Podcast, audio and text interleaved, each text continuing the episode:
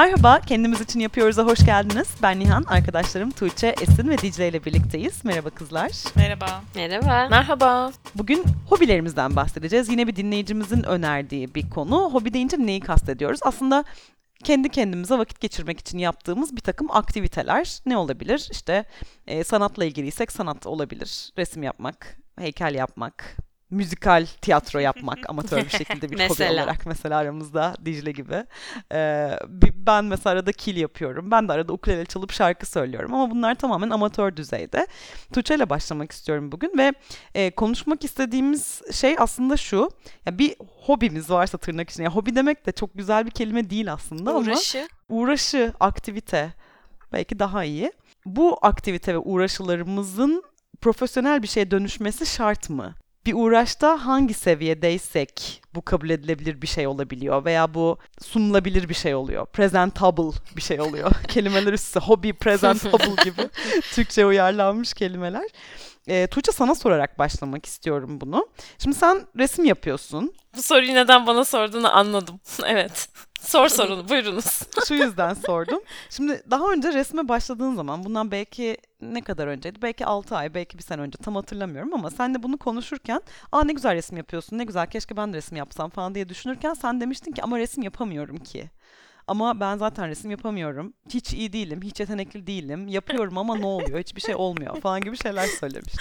O zaman bunun üzerine konuşmuştuk. Yani resim yapmayı hani resimlerini satacak bir seviyeye getirmek için mi yapıyorsun?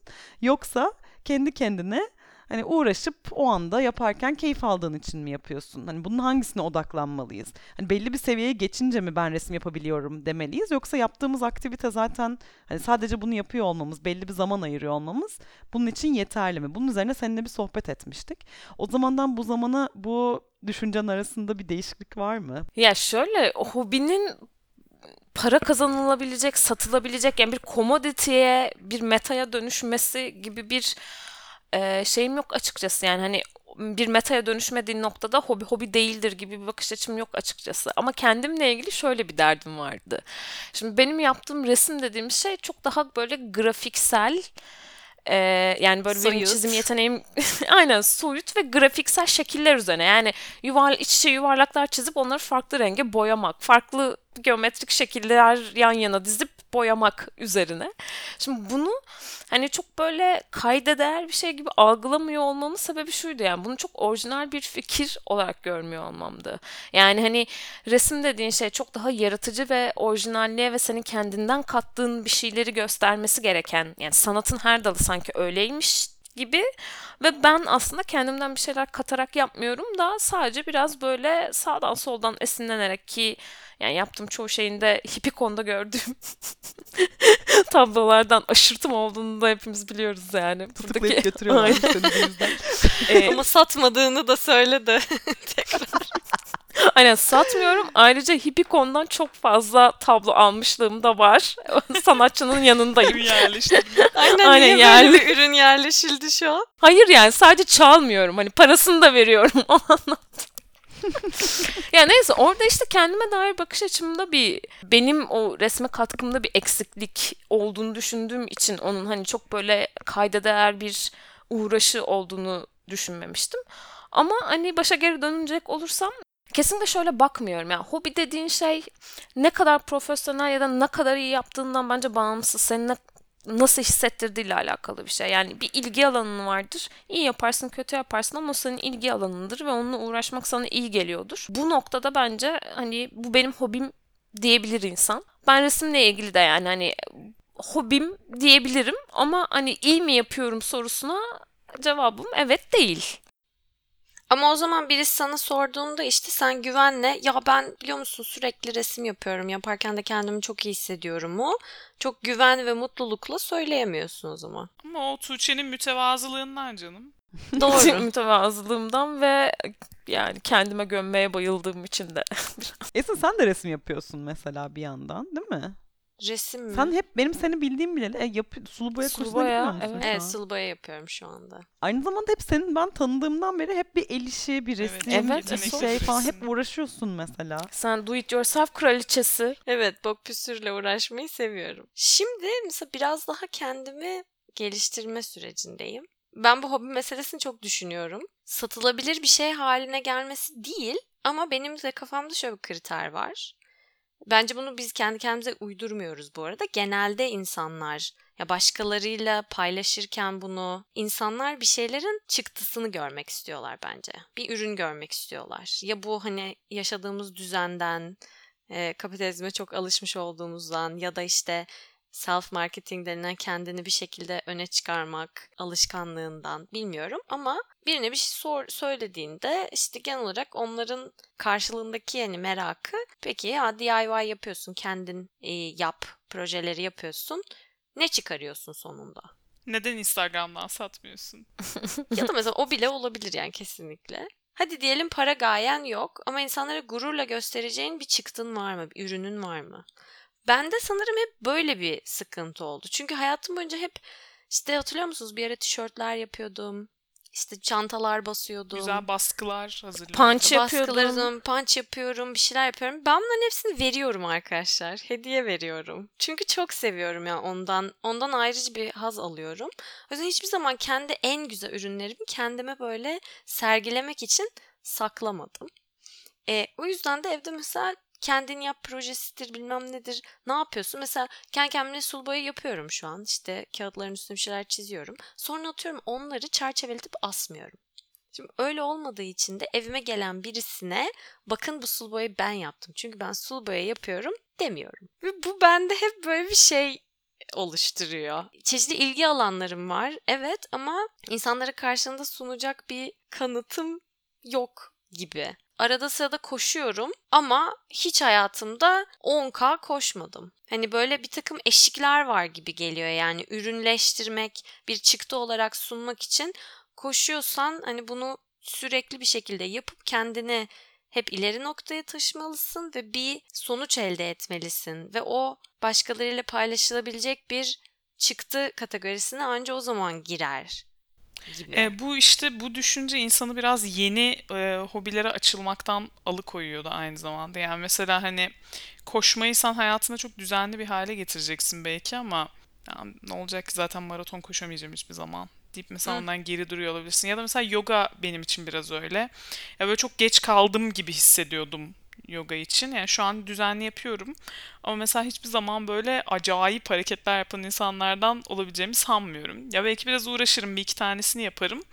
Ama böyle hani yoga benim tutkumdur diyecek kadar kendime güveneceğimi sanmıyorum bir noktada. Çünkü hani neler neler yapan insanlar var. Onlara haksızlık olur gibi geliyor.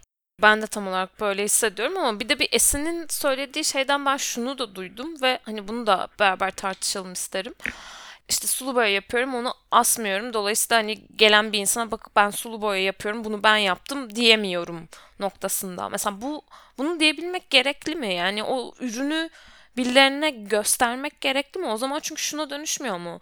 Sen o ilgi alanında uğraşı da aslında başkalarına göstermek ya da ben bunu yapıyorum diyebilmek için mi yapıyoruz yoksa bize iyi geldiği için mi yapıyoruz? Kesinlikle. Zaten bunun üzerine çok düşündüğüm için de biraz bu konuyu konuşma fikri beni çok heyecanlandırdı. Çünkü böyle olmasını kesinlikle istemiyorum. Bir şey yapıyorsam, bir şeye ben vakit ya bu yoğunlukta, bu koşturmacada bir şeye vakit harcıyorsam gerçekten kendimiz için yapıyoruz. Kendim için yapmak istiyorum yani. E, ama bir yandan da hani bunu keşfediş sürecimde bu tarz düşüncelerin aklıma çok geldiğini fark ettim.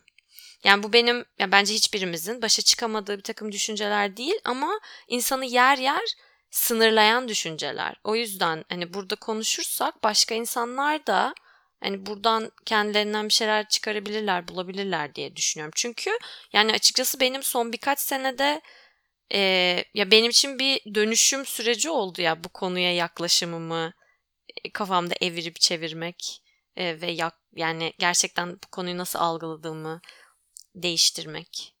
Şimdi mesela müzikal tiyatro benim için bir hani çok uğraş hayatımın büyük bir kısmını kaplayan ama ben buna hobi dediğim zaman ya da hobi dendiği zaman mesela çok üzülüyorum.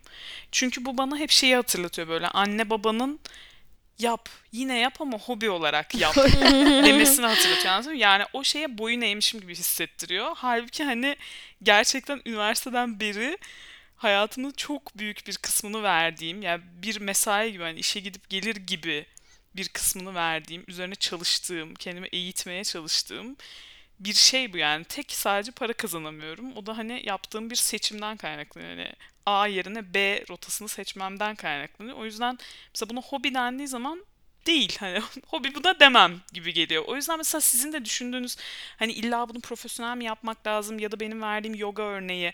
Ya bir sürü insan gerçekten çok uzun saatlerini vakfediyor. Yoga eğitmeni oluyor. Onun işte inzivasıydı bilmem nesiydi bir sürü şeyden geçiyor. Ya biz bu insan artık yoga bu insan hobisi diyemeyiz bence.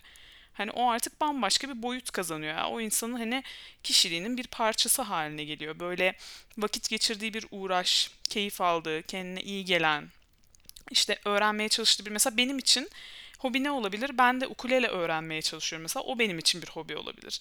Ya da mesela dans etmek. Bazen açıyorum YouTube'dan sevdiğim müzikallerin koreografilerini açıyorum. Onu öğrenmeye çalışıyorum. Hem böyle dans şeyimi geliştirmeye çalışıyorum. Mesela o bir hobi olabilir.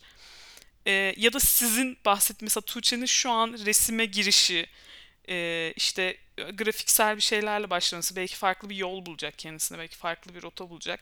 Ya bunlar hobi olabilir gibi geliyor. O yüzden mesela maraton koşmak da bazen hobinin ötesine geçebilir gibi geliyor bana.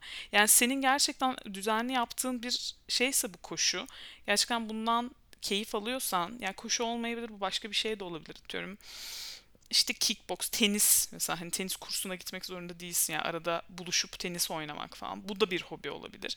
Ya da film izlemek. Mesela bazı insanlar gerçekten ya şu an ben mesela diziye çok düştüm. Dizi izlemekten film izleyemiyorum. Film izlemek bana çok zul geliyor. Oturup iki buçuk saat bir şeyin başında oturmak. Halbuki ne saçma çünkü dizinin başına oturduğum zaman 10 bölüm izliyorum. Ee, ama mesela çok sinefil insanlar var yani. Bu insanlar gerçekten bu insanlar için film izlemek bir hobi. Yani benim için değil. Ben çünkü hani arada olduğu zaman istiyorum ama o insanlar için bir hobi. O yüzden bence e, hobi kıstasını çok da böyle uçlara çekmemek lazım. Çünkü öyle olduğu zaman gerçekten ya başkalarına kanıtlama ihtiyacı doğuyor ya da böyle hani ne bileyim böyle başlamaktan da çekiniyorsun bazı şeylere. Evet yapabilir miyim ki diye düşünüp duruyorsun mesela. Halbuki hani bunu ne kadar iyi yaptığından ziyade yapıp yapmaman. Belki sevmeyeceksin, belki yapacaksın, belki çok iyi gelecek, belki çok süper bir ürün çıkmayacak ama yapmaktan çok keyif alacaksın.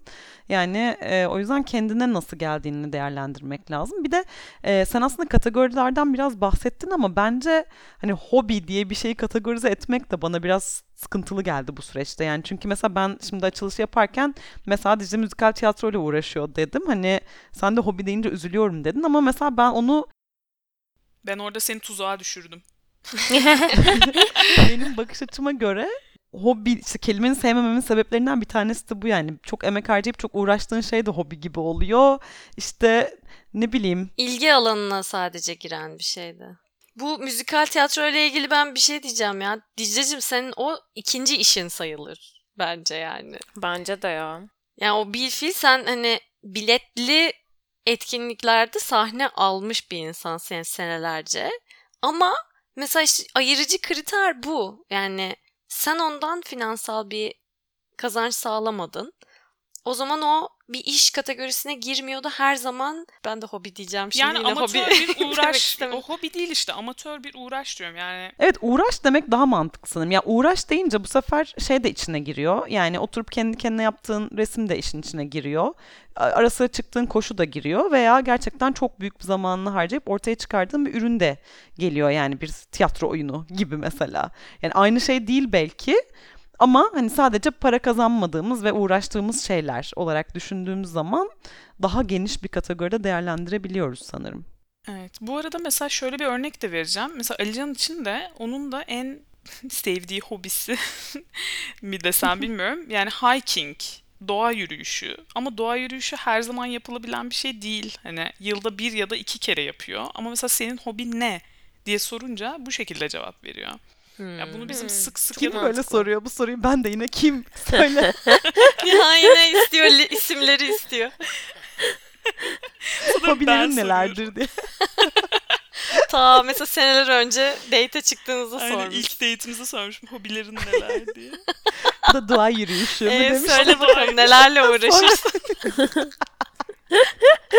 Böyle etkilemiş. yürüyüşü demiş. O günden beri doğa yürüyüşüne çıkmamış ama. Ama sen orada burada anlatıyormuşsun. Çok Aynen. etkilendim. Yani neyse işte böyle düzenli falan da olmasına gerek yok anlamında vermek istediğim bir örnekti. Bence çok iyi söyledin. Ben de buradan başka bir yere bağlamak istiyorum. Yani özellikle ne kadar sık yaptığının ya da sıkça yapamamasının ona bir engel oluşturmadığını duymak mesela benim çok hoşuma gitti şu an. Ama bir yandan da hemen aklıma şu geldi. Bazen yeni bir hobiye başlamak ya da bir hobide işte bulunduğun seviyeden Uğraş. eh, pardon bir uğraşta bulunduğun seviyeden bir üste çıkmak için bayağı bir masraf yapmak gerekiyor. Mesela benim üniversite hayatımda çok büyük engellerimden biriydi. Benim hayatımda yani sizin be- beni böyle crafty, artsy bir insan olarak tanımlamanız çok tatlı. Benim de hani böyle tanımladığım en fazla bu şekilde tanımladığım insan üniversite bölüm arkadaşım Tuğçe. Çok yetenekli ve eline aldığı her şeyle bir sürü güzel şey yaratabilen bir insan. Onunla üniversite yıllarımızda o kadar çok konuşuyorduk ki bununla hani param olsa ben de şu kursa giderim. Param olsa ben de şunu yaparım. İşte millet gidiyor yapıyor biz yapamıyoruz falan diye. Yani sürekli bahsettiğimiz bir şeydi açıkçası. Yani yetişkin olma sürecinde kendi paranı kazandığında belki daha rahat oluyorsun. Her şey belki de bir önceliklendirme meselesi oluyor. Yani bir şey için bir şey senin için bir tutkuysa herhalde en listenin en başına onu koyduğunda ona odaklanıp tüm elindeki kaynakları o alanda kendini geliştirmeye harcayabilirsin. Ama gerçekten bir şey sadece senin için hani o kadar da hayatın en büyük tutkusu değil ama çok büyük ilgi beslediğin bir şeyse ve gerçekten birden fazla şeye ayıracak bir kaynağın yoksa bence çok büyük bir engel. Ben çok isterdim yani o kurstan bu kursa koşayım hem tenis öğreneyim hem heykel kursuna gideyim hem bilmem ne ama ya şimdi sulu boya başladığımda bu benim için artık önemli bir masraf kalemi değil ama yeni baştan şey fark ettim. Kursa para verdim, kağıda para verdim, fırçalar aldım, boyalar aldım ve bu sürekli olarak devam edecek bir şey. Önceden mesela fotoğrafçılık hobim vardı, hala biraz var. Fotoğrafçılık kursuna gittiğim birinci gün hoca şey demişti. Hoş geldiniz, bu çok pahalı bir uğraş. Yani çok pa- en pahalı ilgi alanlarından birine hoş geldiniz demişti. Çünkü analog kamera ve fotoğrafçılık sürekli olarak masraf yapmanız ve para harcamaya devam etmeniz gereken bir şey. Bu da bence insanların hem başta Evet. hem süreç boyunca önünde engeller oluşturuyor. O zaman hobilerde sınıfsal diyebilir miyiz? Kesinlikle diyebiliriz. Kesinlikle. Tabii canım öyle. kesinlikle öyle. Ya benim mesela resme başlamamın bu kadar gecikmesinin en temel sebeplerinden biri o ekonomik bariyerdi açıkçası. Ya ben aslında hep böyle kendim bildim bileli böyle keşfedilmemiş bir yeteneğim var benim ama ne zaman ortaya çıkacak bilmiyoruz falan gibi hissediyordum. Hani kimsenin asla keşfedemediği benim dahi. ama kesin çok büyük potansiyelim var bir işte de ne acaba o falan diye böyle sorguladığım bir şeydi yani.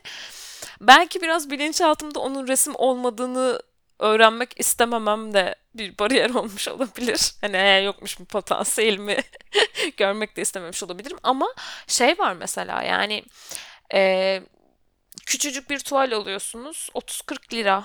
Yani Tabii. fırçası, boyası yani hani biraz da 3-4 renk kullanayım dediğin zaman sadece bir hani küçücük 25'e 30 bir tuvalde bir şey yapabilmek için 100 lira gibi bir şey harcaman gerekiyor. Ah Tuğçin bana da hediye ettin onlardan bir tanesini ya. Ay, Sen de mi resme başlıyorsun? Yok Tuğçe kendi yaptığı tabloyu bana Ha. hediye etti eseri. Bana 100 lira borçlusun. Bir de şey Evet. hiç kar almıyorsun üzerine. Aynen öyle de bir yüce gönüllü bir insanım. Ya şimdi baktığın zaman haftada mesela 3 kere hani böyle küçük küçük portre yapayım, resim yapayım desen 200-300 lira. Hafta, yani bir öğrenci için düşünelim mesela. Haftalık 300 lira kenara koymak kolay bir şey değil. Değil. Bir de işte üstüne üstlük bunları en çok yapabileceğin boş zamanın öğrenciyken var. Evet. Ama öğrenciyken de paran yok. Paran o yüzden yok. yapamıyorsun. Ee, çok üzücü. Bir de zaman engeli de mesela. Mesela Dicle ilk başta söylerken bunu düşündüm. Benim için o da bir hep engel oluşturuyor. Yani yoga ben 17 yaşımdan beri yapıyorum arkadaşlar. Ya Eğer yogaya çok tutkuyla bağlansaydım herhalde şu an kendi yoga stüdyomu falan açmış olmam gerekirdi yani. Yaşımın yarısı kadar süredir neredeyse yoga yapıyormuşum.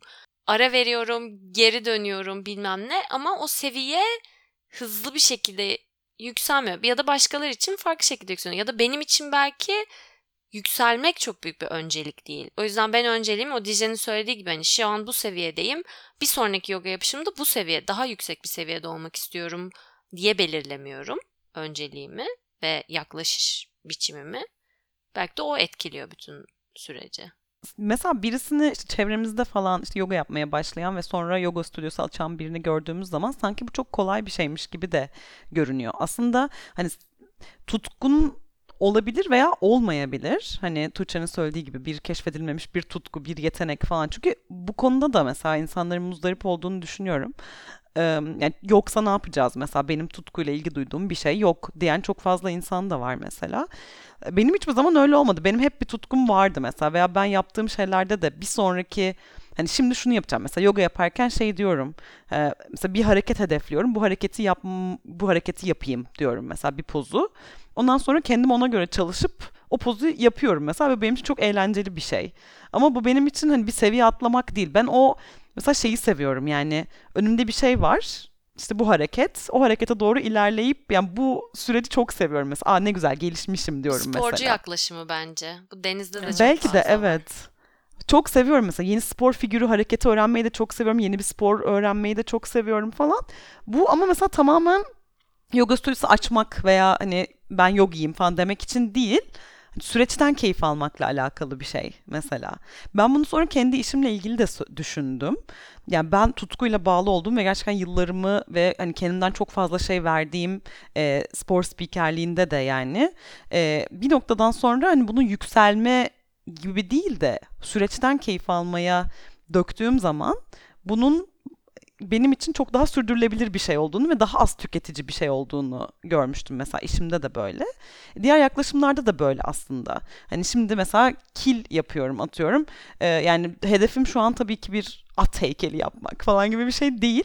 Ama oturup yaparken mesela işte "Hı, bu sefer Esin'e bir şey yapayım, Tuğçe'ye bir şey yapayım falan diye düşündüğüm zaman sadece onu yaparken aldığım keyif benim için yeterli mesela. Ben kil sergisi açmak veya bu yaptıklarımı Instagram'dan paylaşmak falan gibi bir şeyim yok. Yani öyle bir tutkum yok Evet, mesela. zaten işte benim de dediğim şey o. Yani zaten kil sergisi açmak isteyen insanlara da biraz haksızlık oluyor. Hani onu bu kapsamda Ama açtığın değerlendirdiğimiz zaman, zaman. zaten biraz iş gibi oluyor Evet, ya evet. aslında. Yani para kazanmadığın işler de var hayatta yani aslında. Kesinlikle. Senin demek istediğin şey oydu sanırım Dicle değil mi? Doğru mu anladım? Yani Aynen, aslında bir şey aynen. bu kadar emek verip kendinden bu kadar fazla bir şey verdiğin şeyin senin için bir e, e de bu da hobi işte geçici gibi görülmesi Evet. seni rahatsız Ya ediyor biz bir mesela biz da. gerçi sen sen de yoga yapıyorsun, Esin de yapıyor. Yani siz hani bunu işi keyif için yapıyorsunuz, keyif almak için yapıyorsunuz ama bu işe gerçekten hani başka amaçlarla giren insanlar da var. Hani onlarınki artık bir noktadan sonra bence bu bizim bahsettiğimiz klasmandan biraz çıkıyor gibi geliyor bana. Ha, evet işte benim yanılgı dediğim şey de o. Aslında işte o başka bir eşik. Yani bir şeyi kendine adamak başka bir şey. Yani bir şeyi hayatın bir köşesinde olması başka bir şey. Onu hayatın merkezine çekip hayatın haline getirmek başka bir şey. Kesinlikle. Aslında o zaman onun için hobi olmuyor artık yani. Bir yandan da şöyle bir şey de var. İnternetten de o kadar fazla şey öğrenebiliyorsun ki bir yandan Evet. hani kaynak erişimi çok fazla. Yani eskiden hoca tutman gerekirken şu an hani ben mesela ukuleleyi tamamen YouTube'dan işte internetten bakarak falan öğrendim. Hiçbir zaman bir hoca tutmadım. Tutsam muhtemelen çok daha hızlı giderdim ama hani bu zaten benim tutkum olmadığı için hani yapmaktan keyif aldığım bir şey ve Online bu sonsuz kaynak Tabii tabii. Ya sınırsız kaynak olması gerçekten hani en azından başlangıç düzeyinde hani çok o da çok büyük bir e, nasıl diyeyim artı bir şeye başlamak için bence. Evet.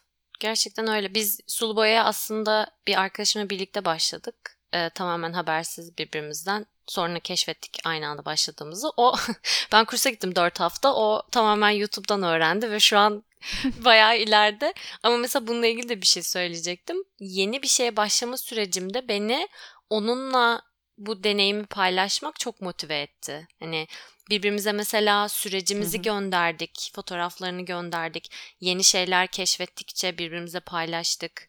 O bunu düşünüp böyle bir grup kurdu. Üç kişi. Oradan sürekli işte e, birbirimize minik e, tavsiyeler verdik falan. Galiba işte online kaynakların çokluğu Ve ayrıca bunları paylaşabileceğin bir grup arkadaşın hani seni Evet. şey tutması biraz ne denir yani Motive. motive tutması ve sorumluluk yüklemesi çok azıcık azıcık bir seviyede faydalı bir şey. Aslında tam bundan bahsedecektim. Yeni bir uğraşa başlamanın en güzel kısımlarından bir tanesi bunu başka insanlarla yapmak aslında. Biz bunu biraz pandemi, biraz da iş hayatı sebebiyle aslında çok unuttuk. Doğru. Önceden hatırlar mısınız bilmiyorum ama böyle bir kursa bir şeye gidildiği zaman hep başka insanlar olurdu orada. Hani başka insan olmasa bile yanında bir hoca olurdu. Şu an gerçekten çok unuttuk onu. Halbuki o gerçekten en güzel kısmı ya. Yani ekstra bir sosyalleşme alanı mesela sana. Ortak bir şeyler paylaşma alanı. Bir de hatta arkadaş edinme alanı çünkü biliyorsun ki Evet. zaten o kişiyle paylaştığın büyük bir ortak noktan var. Hani bir yeni bir arkadaşlık için gerekli olan o başlangıç ortamını Bazı. güzel oluşturuyor, bazı güzel Evet. oluşturuyor yani. Umarım öyle günler gelir tekrar. Hayal gibi şu an çünkü. Peki pandemi bittikten sonra yeni bir uğraşa başlamak istiyor musunuz? Hayır. Ya, Pandemi bittikten sonra sadece gidip mekanlarda oturmak istiyorum. Ben festivalden konsere koşmak istiyorum. ay evet konser. O gece kulübünden bu gece kulübüne. Ya muhtemelen başlarız bu arada. Çünkü bunlar da bence ya bu uğraş dediğimiz, hobi dediğimiz şeyler de böyle değişebiliyor ya zamandan zamana. Tabii. Sen değiştikçe ilgi alanların da değişiyor. Dolayısıyla pandemi sonrasında hepimiz bambaşka insanlar olup bambaşka ilgi alanlarınız olabilir yani. Değişime de açık olmak gerekiyor herhalde. Böyle bir mesaj çıkartıyorum bu konuşmamızda. Gelen hobilerinizi kabul edin. Onlara açık olun. bence bence sen çok güzel bir mesaj verdin arada. Sonuca değil sürece odaklanmak. Bence güzel bir mesajdı.